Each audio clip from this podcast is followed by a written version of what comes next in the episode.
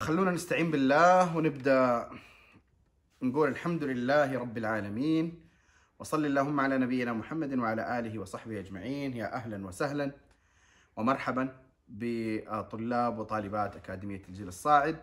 لا زلنا في سلسلة أولو العزم من الرسل وكانت كان اللقاء الأول عن من هم أولو العزم ولماذا سموا كذلك أو يعني أمور متعلقة عامة بعلاقتنا بالأنبياء بهدي الأنبياء بعلاقة الأنبياء بالنبي صلى الله عليه وسلم وكان هذا مقدمه ثم في اللقاء السابق أخذنا آه، قصة أو العبر من قصة نوح عليه السلام فتكلمنا عن علاقتنا بنوح وتتذكروا قلنا إنه نحن سنشهد لنوح عليه السلام بأنه بلغ أمته كما في الحديث الصحيح.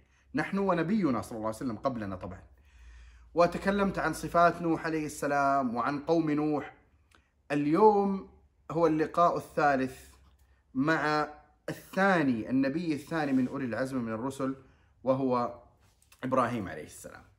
طبعا هذا سيكون مختلفا قليلا عن سلسلة إبراهيم الذي وفى من أراد أن يتوسع يتابع سلسلة لي موجودة على اليوتيوب بعنوان إبراهيم الذي وفى. لكن الآن آه، سأتحدث بطريقة أخرى وشمولية نوعا ما آه، في فيما يتعلق بإبراهيم عليه السلام. طيب سأحدثكم عن ثلاثة عناصر. العنصر الأول علاقتنا بإبراهيم عليه السلام. العنصر الثاني صفات إبراهيم وأعماله. العنصر الثالث منزلة إبراهيم ومكانته وفضله عليه السلام. ثلاث عناصر اولا علاقتنا نحن بإبراهيم عليه السلام.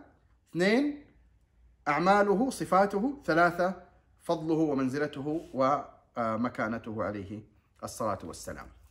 لماذا لماذا أحرص على أن أبدأ بما علاقتنا بإبراهيم عليه السلام؟ لماذا أحرص على ذكر العلاقة بإبراهيم عليه السلام؟ يعني عادة لما يذكر إبراهيم عليه السلام في القصص يذكر القصة مباشرة. كان يا مكان كان هناك نبي من الأنبياء إبراهيم عليه السلام فعل وفعل وحصل.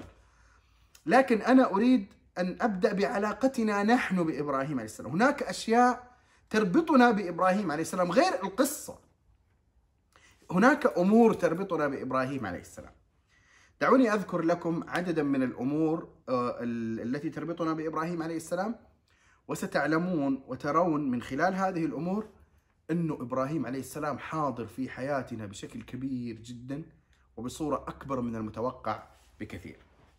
اولا واحد من علاقتنا بإبراهيم عليه السلام أننا نذكره في كل صلاة. نذكره في كل صلاة، أليس كذلك؟ في التشهد الأخير ماذا تقول؟ اللهم صل على محمد وعلى آل محمد كما صليت على من؟ على إبراهيم وعلى آل إبراهيم إنك حميد مجيد. وبارك على محمد وعلى آل محمد كما باركت على إبراهيم وعلى آل إبراهيم إنك حميد مجيد. إذا أول شيء يربطنا بإبراهيم عليه السلام أننا نذكره في كل صلاة. إذا علاقتنا بإبراهيم علاقة وثيقة. هذا واحد. اثنين أنه أبونا. أنه أبونا. كما قال الله سبحانه وتعالى ملة أبيكم إبراهيم. ملة أبيكم إبراهيم. وكذلك آه، كان النبي صلى الله عليه وسلم يعوذ آه، الحسن والحسين بأعيذكما بكلمات الله التامة من كل شيطان وهامة ومن كل عين لامة. لاحظوا النبي صلى الله عليه وسلم يعوذهما. صغار الحسن والحسين آه، كان صغارا يلعبان عند النبي صلى الله عليه وسلم دائما ويذهب إليهما ويأتيان إليه فكان يخاف عليهما فيعوذهما. و يقول حين يعوذهما إن أباكما إبراهيم كان يعوذ بها إسماعيل وإسحاق. إذا هو أبونا. النبي صلى الله عليه وسلم قال إن أباكما. والله سبحانه وتعالى قال ملة أبيكم. هذه النقطة الثانية في علاقتنا بإبراهيم عليه السلام. النقطة الثالثة في علاقتنا بإبراهيم عليه السلام أننا مأمورون باتباعه. مأمورون باتباعه بعينه غير الأمر العام باتباع الأنبياء. تعرفوا هناك أمر عام باتباع الأنبياء فبهداه مقتده هدى الأنبياء. لكن هناك توجيه خاص باتباع آه، إبراهيم عليه السلام. من يأتي بالآية؟ من يتذكر؟ قل صدق الله فاتبعوا ملة إبراهيم حنيفا أحسنتم. وأيضا قد كانت لكم أسوة حسنة في إبراهيم والذين معه إذ قالوا لقومهم إلى آخر الآية. إذا نحن مأمورون أمرا مباشرا من خالقنا سبحانه وتعالى بأن نتبع إبراهيم عليه السلام بعينه. هذه النقطة الثالثة. النقطة هذه النقطة الثالثة أليس كذلك؟ الثالث لا الثالثة في علاقتنا بإبراهيم عليه السلام. الرابعة في علاقتنا بإبراهيم عليه السلام أننا قد حذرنا تحذيرا مباشرا من الله سبحانه وتعالى حذرنا بمخ... عن مخالفته. يعني كما أن الله أمرنا باتباعه فقد حذرنا من مخالفته. فعلاقتنا بإبراهيم عليه السلام علاقة أمر من الله باتباعه وعلاقة تحذير من الله عن مخالفته. مهم جدا نستوعب هذه القضية مهم. قال الله سبحانه وتعالى ومن يرغب عن ملة إبراهيم إلا من سفه نفسه. ومن يرغب عن ملة إبراهيم إلا من سفه نفسه. يا جماعة لازم نشعر أنه إبراهيم عليه السلام حاضر في حياتنا. كما قلت الآن أربعة أمور تدل على علاقتنا بإبراهيم عليه السلام. لا يزال. الأمر الخامس في علاقتنا بإبراهيم عليه السلام أن هناك تعبدات وشعائر في الإسلام نحن مأمورون بها وهي مرتبطة بإبراهيم عليه السلام. تذكر بإبراهيم. مثل مثل واتخذوا من مقام إبراهيم مصلى. واتخذوا من مقام إبراهيم مصلى. تعرفون الآن اللي يطوف بالبيت يطوف بالكعبة بعد ما ينتهي من الطواف يتوجه إلى خلف مقام إبراهيم الذي لا يزال إلى اليوم باسمه مقام إبراهيم ويصلي خلف المقام ركعتين بعد الطواف. حسنا أنت تصلي خلف مقام من؟ خلف مقام إبراهيم. أنت مسلم في وقت زمن بعيد بعد إبراهيم عليه السلام ولا تزال تتذكر إبراهيم عليه السلام بعد كل طواف بعد كل طواف. أيضا من الأشياء التي آه، تربطنا بإبراهيم عليه السلام في في نفس هذه النقطة الخامسة اللي هي الشعائر التعبدية. رمي الجمرات. رمي الجمرات تعلمون إنه مرتبط بقصة آه، إبراهيم عليه السلام. وكذلك آه، السعي بين الصفا والمروة أليس مرتبطا بزوجة إبراهيم عليه السلام؟ نفس الكعبة. من الذي بناها؟ من الذي بنى الكعبة؟ إبراهيم وإسماعيل. إبراهيم وإسماعيل. يعني المفترض إنه كل ما ترى الكعبة تتذكر إبراهيم عليه السلام. وتتذكر إسماعيل آه عليه السلام. الحجر الموجود عند الكعبة اسمه حجر إسماعيل إلى آخره من الأمور التي تربطنا بإبراهيم عليه السلام من خلال الشعائر التعبدية. أرأيتم كيف أن إبراهيم عليه السلام حاضر في حياتنا بشكل كبير؟ أيضا أيضا النقطة السادسة في علاقتنا بإبراهيم عليه السلام أنه دعا لنا دعا لنا عليه السلام وكانت أعظم ثمرة أو أعظم شيء في دعائه أنه دعا بأن يبعث الله فينا نبيا. دعا أن يبعث الله فينا نبيا. لذلك روي عن النبي صلى الله عليه وسلم قال أنا دعوة أبي إبراهيم. أنا دعوة أبي إبراهيم. لذلك آه، يعني هناك علاقة وطيدة جدا بإبراهيم عليه السلام. النقطة الأخيرة المرتبطة بعلاقتنا بإبراهيم عليه السلام أننا في النزاع بين الأديان كل تعرفون النصرانية تدعي إبراهيم واليهودية تدعي إبراهيم والإسلام يدعي إبراهيم عليه السلام وأولى الناس بإبراهيم هم الذين اتبعوه وهذا النبي والذين آمنوا. ولذلك آه، لا يوجد أحد على وجه الأرض يستحق الانتساب إلى إبراهيم عليه السلام إلا المسلمين لأنهم هم فعلا أتباع إبراهيم عليه السلام من جهة ما سأذكره من صفات. يعني هي مو بس كذا كلام هناك صفات لإبراهيم عليه السلام من يتبعه على هذه الصفات يكون من من يستحق الانتساب إليه. لذلك الانتساب إلى إبراهيم عليه السلام شرف. الانتساب إلى إبراهيم عليه السلام شرف.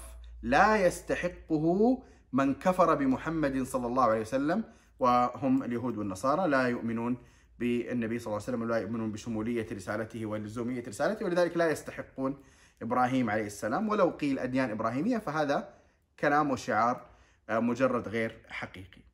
طيب هذا كله الآن العنصر الأول وهو ما علاقتنا بإبراهيم عليه السلام وذكرت لكم ستة أو سبعة أمور تربطنا بإبراهيم عليه السلام. فإذا دخلنا إلى سيرة إبراهيم عليه السلام لا ندخل السيرة ونحن نتحدث عن قصة قديمة لا.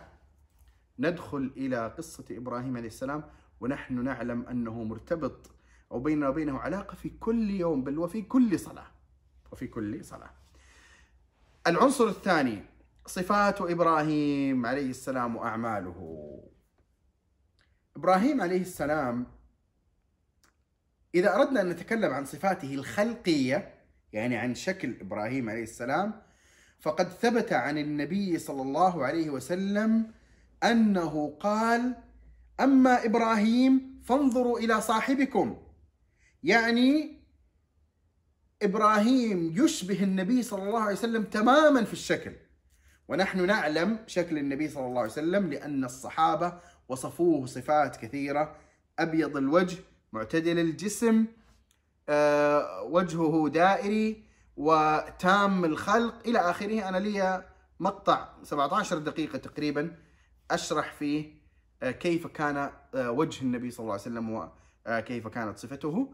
موجود في قناتي في اليوتيوب بعنوان هكذا كان وجه النبي صلى الله عليه وسلم.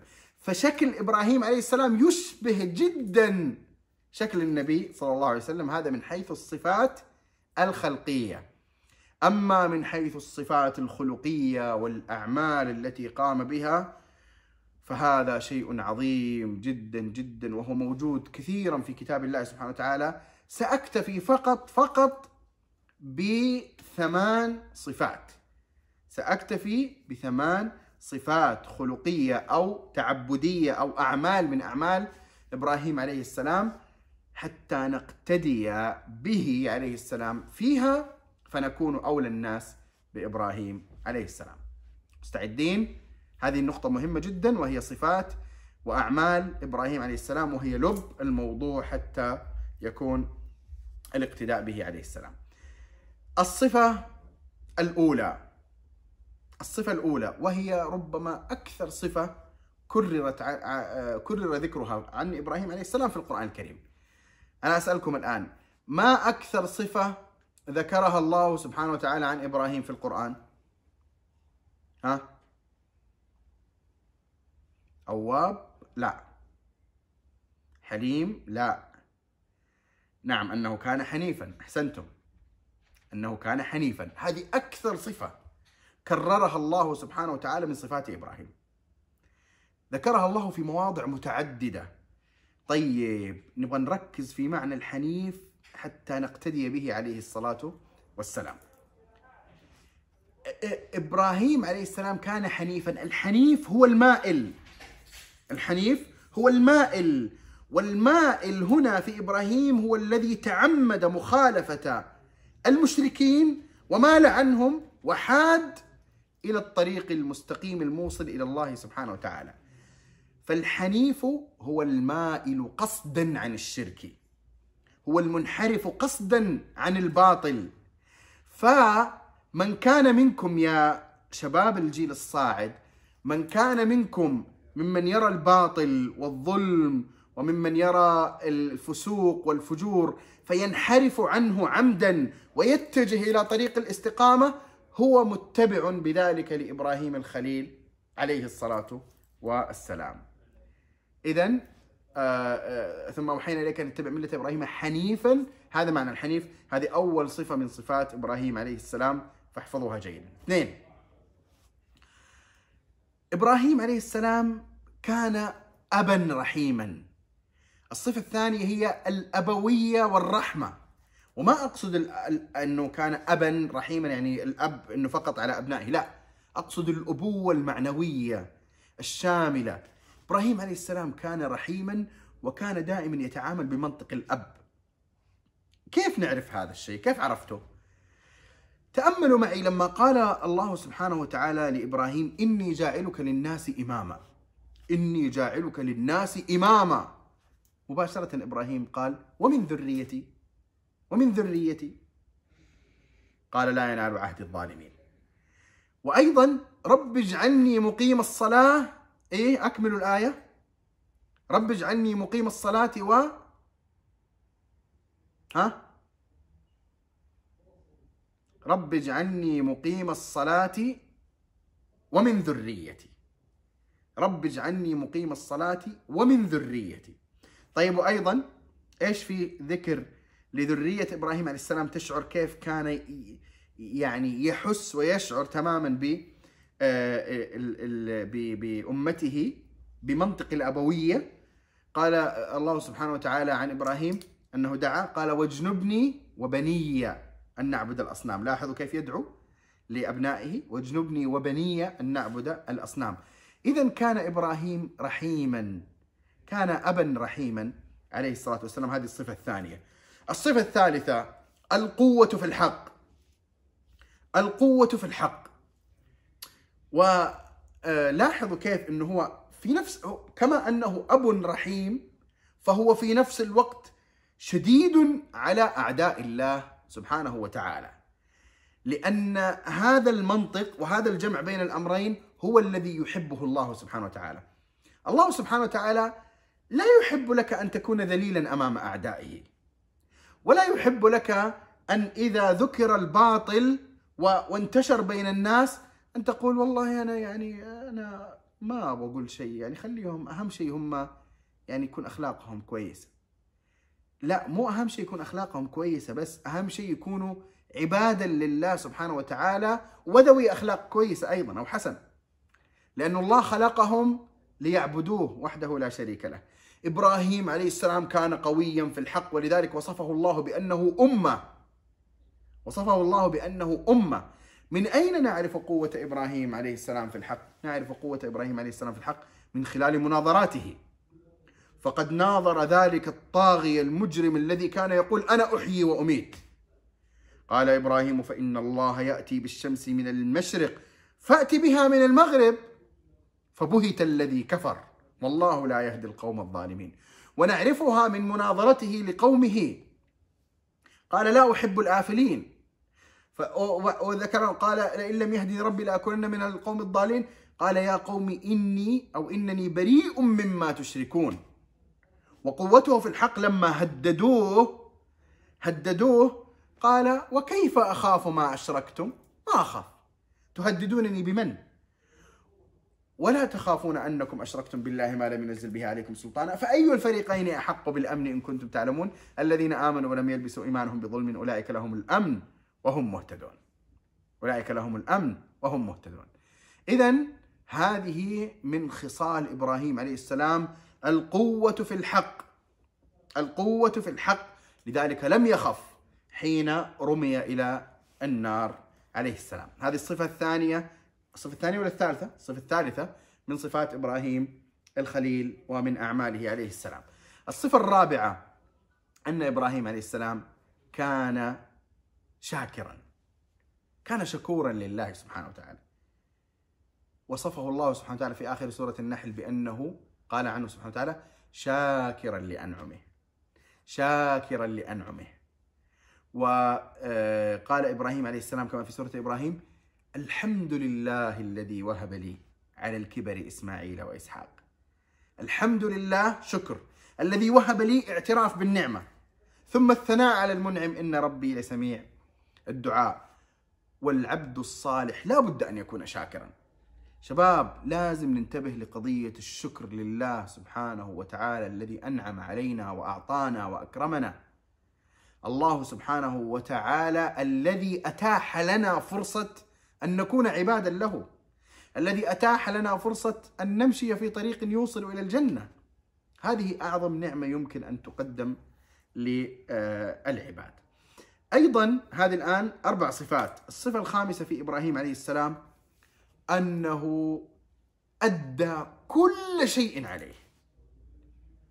كل فرض أمره الله به مهما كان أداه.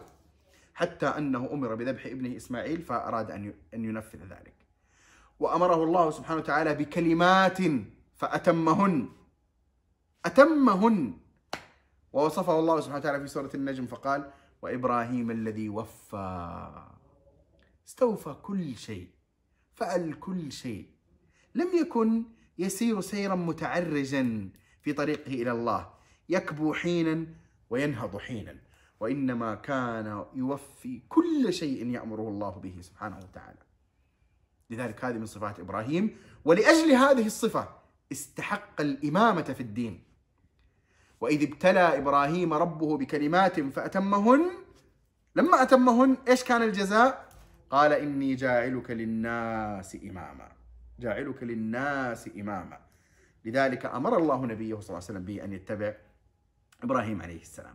الصفة السادسة من صفات إبراهيم عليه السلام التوكل. إبراهيم من سادة المتوكلين. إذا ذكر التوكل لابد أن يذكر إبراهيم عليه السلام. وكيف أخاف ما أشركتم؟ ولا تخافون أنكم أشركتم بالله. أنتم تبغوني أنا أخاف من آلهتكم. أنتم المفروض تخافوا من الله سبحانه وتعالى. ولا تخافون أنكم أشركتم بالله ما لم ينزل به عليكم سلطانا. فأي الفريقين أحق بالأمن إن كنتم تعلمون؟ الذين آمنوا ولم يلبسوا إيمانهم بظلم أولئك لهم الأمن وهم مهتدون. وقال ابن عباس رضي الله تعالى عنهما حسبنا الله ونعم الوكيل قالها إبراهيم حين ألقي في النار. وقالها الذين قال لهم الناس إن الناس قد جمعوا لكم فاخشوهم فزادهم إيمانا وقالوا حسبنا الله ونعم الوكيل حسبنا الله ونعم الوكيل شعار المتوكلين. حسبنا أي كافينا.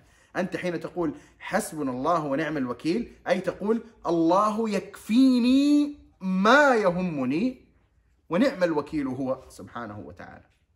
إذا إبراهيم عليه السلام كان سيدا من سادات المتوكلين. وهذه من أهم صفات إبراهيم. كم صفة ذكرنا؟ خمسة. ذكرنا الحنيفية والأبوية والرحمة والقوة في الحق والشكر وأنه وفى كل ما عليه والتوكل. هذه ست صفات. الصفة السابعة من صفات إبراهيم عليه السلام المحبة البالغة لله سبحانه وتعالى. كان قلب إبراهيم ينبض بالحب لله سبحانه وتعالى.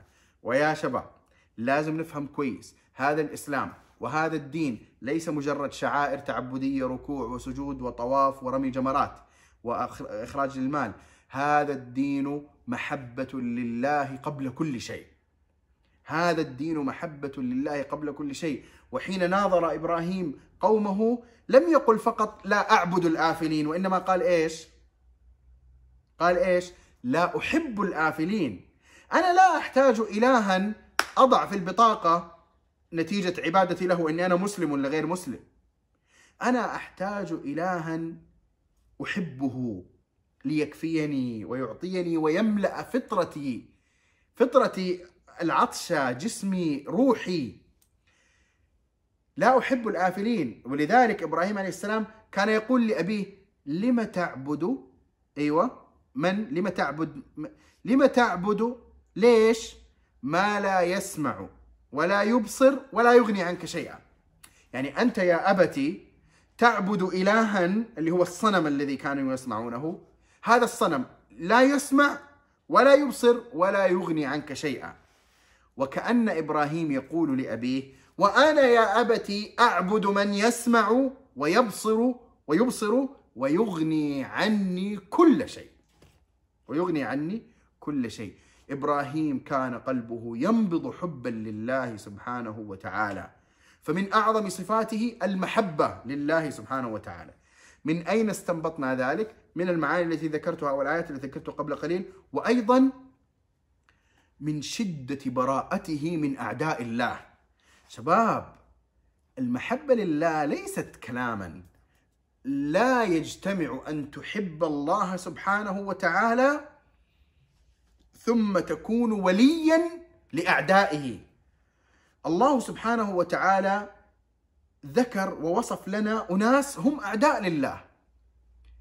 لذلك لا يمكن لا يمكن أن يحب الإنسان ربه ويحب أعداء ربه.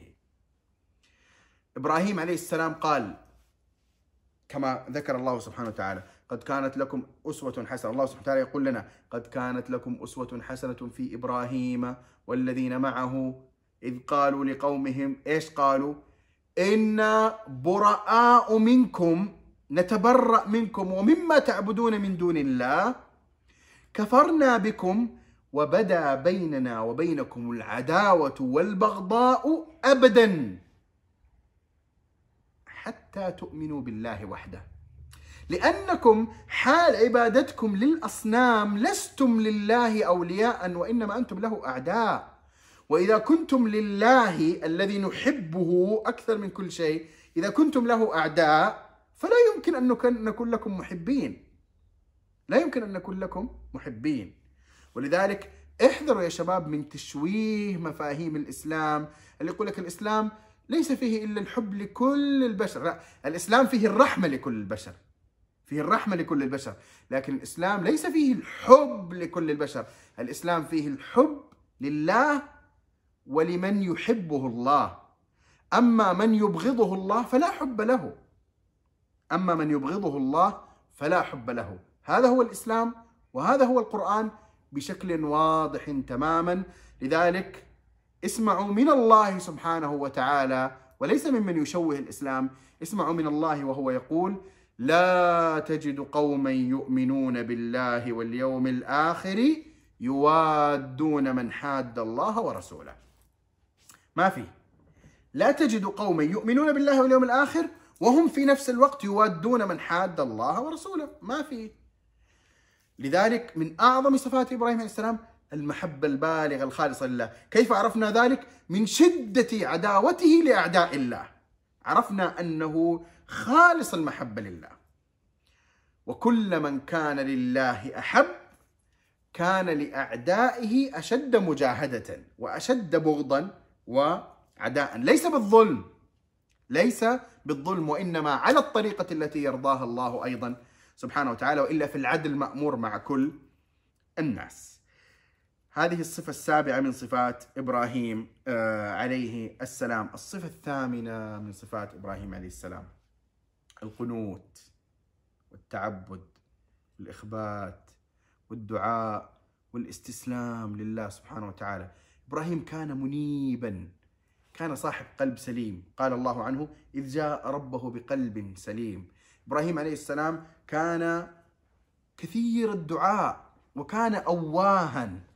ووصف أو فسرت الأواهية هذه بكثرة الدعاء. إبراهيم كان أواها كان منيبا. اقرأوا في أدعية إبراهيم عليه السلام وانظروا كيف كان كيف كان مخبتا لله سبحانه وتعالى. أدعية إبراهيم مدرسة في العبودية. أنا أدعوكم بعد هذا اللقاء أن تفتحوا سورة إبراهيم تمام؟ الصفحة اللي قبل الأخيرة في سورة إبراهيم وتأملوا كيف كان إبراهيم يدعو. كيف كان إبراهيم عليه السلام يدعو. وغير ذلك من المواضع لكن هذا من المواضع التي فيها أدعية إبراهيم عليه السلام. إن إبراهيم لحليم أواه منيب. قال الله عنه إن إبراهيم كان أمة إيش؟ قانتا. قانتا لله حنيفا ولم يكن من المشركين. هذه الصفة الثامنة أو التاسعة آه، من صفات إبراهيم عليه السلام وأكتفي بهذه الصفات في العنصر الثاني وننتقل إلى العنصر الثالث والأخير من لقائنا هذا مع قصة أو مع العبر من سيرة آه، النبي الثاني من أولي العزم الذي هو إبراهيم عليه السلام. فضل إبراهيم ومنزلته ومكانته. أتظنون أن الذي جعل قلبه سليما منيبا مخبتا قانتا محبا لله غاية الحب وهو في نفس الوقت حليم وشاكر وقوي في الحق ومتوكل أتظنون أنه لن يجازيه الله سبحانه وتعالى بجزاء عظيم؟ أعظم جزاء جوزي به إبراهيم عليه السلام أن الله اتخذه خليلا أنا أنا عاجز عن أن أصف إيش معنى أو إيش عظمة أن يتخذه الله خليلا. عظمة. شيء عجيب. تعرفون إيش معنى أنه خالق السماوات والأرض؟ خالق هذا الكون الفسيح بمجراته بأنظمته بقوانينه خالق الأجسام والخلايا وما فيها خالق البحار والحيتان والأسماك والحيوانات الكبيرة والجبال منزل المطر ومنشئ السحاب. هذا الخالق العظيم ليس فقط يحب إبراهيم عليه السلام وإنما يتخذه خليلا. يعني أعلى درجات المحبة. إيش الفضل هذا؟ إيش المنزلة هذه؟ شيء لا يوصف. أنا كما قلت لكم عاجز. عن أن أعبر لكم عن إيش درجة أو إيش مكانة هذه هذه الصفة. أن أن يتخذ الله إبراهيم عليه السلام خليلا. ثم جاء النبي صلى الله عليه وسلم قال وإن الله قد اتخذني أو ان الله اتخذني خليلا. كما اتخذ إبراهيم خليلا؟ كما اتخذ إبراهيم خليلا؟ صفة ومنزلة مكانة عند الله لا توصف. هذه أول نقطة في منزلة أو أول نقطة في العنصر الثالث الذي هو منزلة ومكانة إبراهيم عليه السلام. من فضائل ومكانة إبراهيم عليه السلام أن النبي صلى الله عليه وسلم قال فيه يبعث الناس يوم القيامة عراة. الناس يوم القيامة يخرجون من قبورهم كما خلقهم الله سبحانه وتعالى. قال عليه الصلاة والسلام فيكون أول من يكسى يعني يعطى كساء وملابس أول من يكسى من الناس إبراهيم. أول إنسان بعد اليوم في يوم القيامة حين يبعث الله الخلق أول من يكسى هو إبراهيم عليه السلام. إبراهيم الذي وفى إبراهيم الذي أتم الكلمات التي أمره الله بها. إبراهيم الذي اتخذه الله خليلا. أول من يكسى يوم القيامة هو إبراهيم عليه السلام كما آه، ذكرت لكم في الحديث أو كما قال النبي صلى الله عليه وسلم. من مكانة إبراهيم عليه السلام؟ أن الله جعل له لسان صدق يعني جعل له الثناء الحسن إلى يوم الدين. وهل هناك ثناء حسن أكبر من أنك أنت وأنت ونحن جميعا من وقت النبي صلى الله عليه وسلم من قبل 1442 سنة إلى اليوم كل مليارات المسلمين اللي مروا على مر التاريخ كل واحد منهم في كل صلاة كل صلاة يجلس فيقول اللهم صل على محمد وعلى آل محمد كما صليت على إبراهيم وعلى آل إبراهيم. إنك حميد مجيد. إيش في ثناء أعظم من هذا الثناء؟ كما قال إبراهيم نفسه طلب من الله أن يجعل له هذا الذكر الحسن فقال واجعل لي لسان صدق في الآخرين. ها هو لسان الصدق نحن نعبر عنه كل في كل صلاة. فهذا من فضل إبراهيم. وذكرت لكم أنت ترى الكعبة فتتذكر من بناها وهو إبراهيم. تطوف بالبيت تنتهي من الطواف تصلي ركعتين خلف مقام إبراهيم. آه، تتذكر آه، السعي بين الصفا والمروة؟ تتذكر زوجة إبراهيم؟ تشرب من زمزم. كلنا نشرب من زمزم.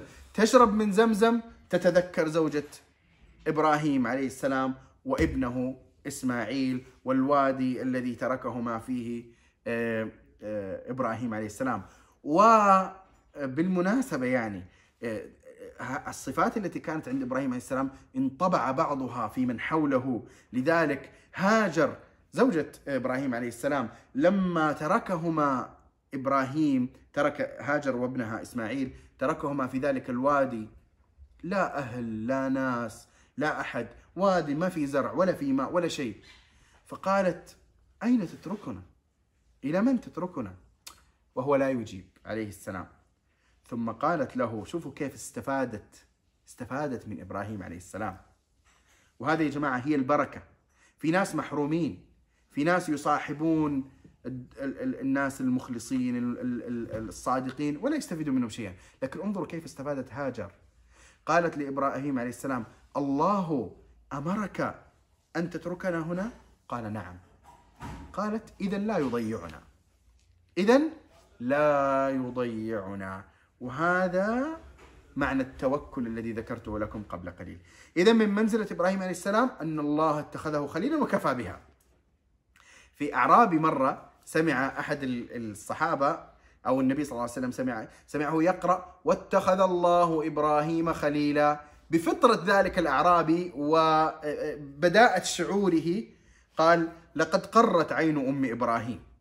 يعني يا بخت أم إبراهيم أن جعل الله ولدها خليلا له. سبحانه آه، وتعالى. وقلنا هو أول من يكسى وقلنا أن الثناء الحسن والذكر آه، الصالح وأنت تقرأ هذا في كتاب الله سبحانه وتعالى. وكما قلت لكم في الصلاة على النبي صلى الله عليه وسلم وفي غير ذلك من آه، المواضع. وهو من أولي العزم من الرسل. وحين جاء وحين جاء رجل إلى النبي صلى الله عليه وسلم فقال له يا خير البرية. فقال النبي صلى الله عليه وسلم ذاك إبراهيم. عليه السلام. هذا حديث صحيح في صحيح الإمام مسلم من حديث أنس بن مالك وقال بعض العلماء قال النبي صلى الله عليه وسلم ذلك تواضعا. آه، إبراهيم عليه السلام كان له مكانة عند المصطفى عليه الصلاة والسلام. إبراهيم كان النبي صلى الله عليه وسلم يحبه حبا شديدا. إبراهيم كان يتذكره النبي صلى الله عليه وسلم دائما. لذلك لذلك لا ننسى أن هناك ما يربطنا بأبينا إبراهيم عليه السلام وأن هناك جوانب كثيرة للاقتداء به وأنه إذا غابت عنك القدوة في حياتك فاقفز ببصرك وتجاوز الزمن واقتدي بأبيك إبراهيم عليه السلام الذي أمر نبينا صلى الله عليه وسلم أن يتبعه أيضا. وصل اللهم على نبينا محمد وعلى آله وصحبه أجمعين. كان هذا اللقاء. بعناصره الثلاثة هو ما أردت الحديث آه، فيه وبه وحوله عن آه، إبراهيم عليه الصلاة والسلام. الآن في مجال إذا أحببتم تشاركوا بشيء.